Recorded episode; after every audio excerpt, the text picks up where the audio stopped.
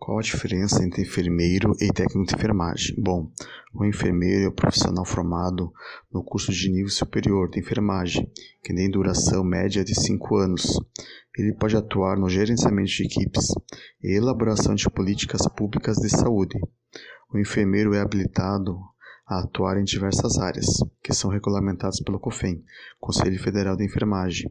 Entre as atuações estão enfermagem geral, pesquisa clínica, ensino, gestão de qualidade, gestão de projetos, enfermagem pediátrica, enfermagem de resgate, enfermagem do trabalho, enfermagem geriátrica, enfermagem médico-cirúrgica, enfermagem obstétrica, enfermagem psiquiátrica e enfermagem de saúde pública.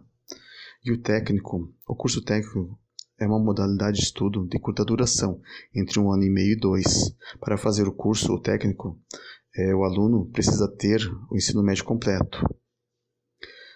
O curso técnico é mais voltado para aprender procedimentos práticos, permitindo que o técnico de enfermagem atue em clínicas e em hospitais, lidando com pacientes de média e alta complexidade, podendo atuar em UTIs, centros cirúrgicos e obstétricos.